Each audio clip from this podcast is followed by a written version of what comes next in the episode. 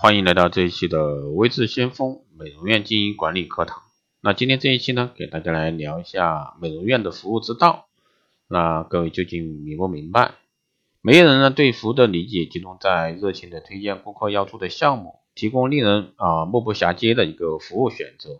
当然，这个是要买单的。在售后提供周密的电话跟进，试图呢数客上面啊。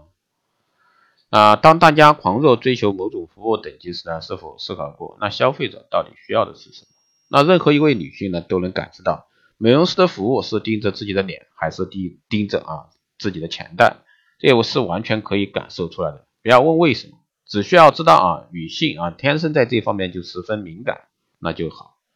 服务呢是进店时愉悦的问候，轻松的沟通，仔细的探寻她的感受与需求。而不是将店内最新搞活动、利润最大、美容师自己最喜欢的项目清单啊摆在他面前，诱使他往里面跳。服务呢是专业的体现，而不是说只记得产品项目的一个价格。聊天中除了自以为是的一个偏激回应，既不好好倾听，也难以时刻保持高度的职业化水准。服务呢是差异化的沟通，有人呢需要言简意赅、重点清晰，有人呢需要建立关系、风默幽趣、风趣幽默啊。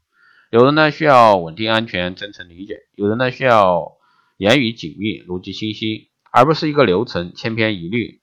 因此呢，大多数人在这个躺在美容床上时呢，对美容师的喋喋不休是非常反感的。尽管呢，这可能啊是催眠法，在买单上是奏效的，并不代表顾客呢是愉悦的消费。如果说忽略了对人的一个感受的关注，仅是一味的追求成交的话，必定很难有长久的一个生意。服务呢是尊重，是恰到好处的一个掌握分寸。因此呢，顾客并不喜欢你催他上门消费，尤其是在过去消费中有不情愿买单的情况发生，尤是如此。你不需要了解他的一个全部家庭情况，也不需要挖出对方的一个隐私，更不需要每天电话、微信。每个人呢都有自己信奉的交往距离准则，不要让人呢觉得你入侵了他的一个安全领土。那就如我们与好久不见的朋友见面吃饭。被服务员每回上菜时客气的招呼与打断，都是不太舒服的。那美业的服务主体呢，以女性为主，那对他们的服务啊，美容院的经营模式的摸索，要付出长期高水准、稳定的一个劳动。基于这个小心侥幸的一个短期获利投机尝试呢，是不可取的。女性顾客在被服务的过程中呢，强大的感官系统会收集到你传递的信息是否真实。其中最重要的基础是将服务啊建立在真诚的信誉上面，而不是虚伪的买卖关系。那下面呢是美容院服务中啊经常容易忽略的一些关键点。那第一种呢是内部客户啊，那院长呢将每位员工当成内部的一个客户呢加以服务，真诚啊爱护，并且要求他们看到自己的进步，在良性的竞争环境中呢，朝着清晰的奋斗目标一步步前行。那员工敬业和乐业，顾客也自然能从中感受到服务的细节，营造的正正向啊氛围。员工与员工之间的默契配合呢，才是创造最温馨开心的一个服务环境。那第二呢是文化准则，全体员工呢均能清晰明确啊经营与服务的目标，拥有自己的价值观与文化准则，并且呢以此来教育员工。我要以这个美容院规模呀，前期未达到盈利的预期而获利，因为美容院中最大的资源是人，调度人的方法呢，不不是说管理他的付出，而是激发的投入，使员工持久投入的方法呢，不是钱，而是工作的价值与意义，而这些呢，是过去啊学校与家庭教育中缺失的一个部分。人员流失大的一个美容院呢，员工不把工作当自己的事业，不相信自己所作所为呢是有益于顾客，不认同价值导向，而是赚钱第一。那员工的行为呢是老板价值观导向的一面镜子。员工或者说顾客的流失量啊超过同行，或者说在某的某段时期特别大，一定是老板的价值导向、文化准则啊出了状况。第三呢是专业倾斜啊，极少有人对医生开的处方质疑，因为人们已经习惯了专业度，毫不犹豫的买单。那过去美容师在销售环节是用尊人贬己、亲切客情的方式呢，令顾客刷卡，甚至呢是让顾客一直保持高高在上的优越感，提供保姆式周到的服务。那这些呢都是很多啊。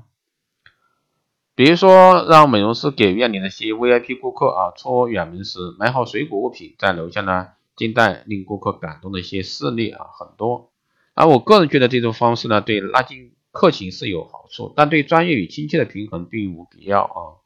要让美容师的专业受到尊重，才会获得客户啊更深的信赖。而欧美的美容师上岗前都需要经过专业的美容化妆品知识学习，拥有心理学和其他高等教育的经历啊，相当的医学知知这个常识啊，与专门的从事从业考试啊，现在的医院的业务学习、护士三级考试都是为了保持专业啊这个能力持续精进。而反观美容院，我们的一个专业素养要求呢，可能就是还有一定的距离。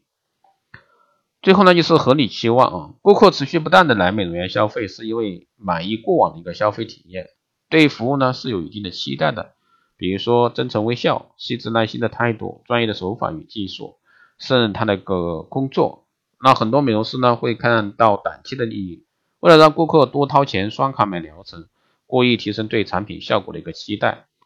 当一段时间过去，如果说达成，那就在顾客的意料之中；如果说没有达到，那他的失望情绪呢，会影响后续的服务。如何管理这个期望值呢？一是需要诚意倾听顾客的心声，二呢是需要将心声转化为期望值，三呢是将期望值转化为量化的服务质量标准。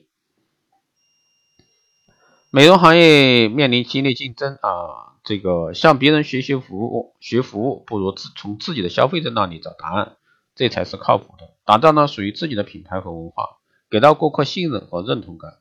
这才是以后的一个生存之道。好的，今天这一期节目呢就是这样，谢谢大家收听。如果说你有任何问题，欢迎在后台私信留言，也可以加微之相锋老师微信二八二四七八六七幺三二八二四七八六七幺三，备注电台听众，可以快速通过。更多内容欢迎关注新浪微博微之相锋，获取更多资讯。如果说你对我们的光电医美课程以及美容院经营管理私定制服务、光电中心加盟感兴趣的，欢迎在后台私信为之先锋老师报名参加。好的，这期节目就这样，我们下期再见。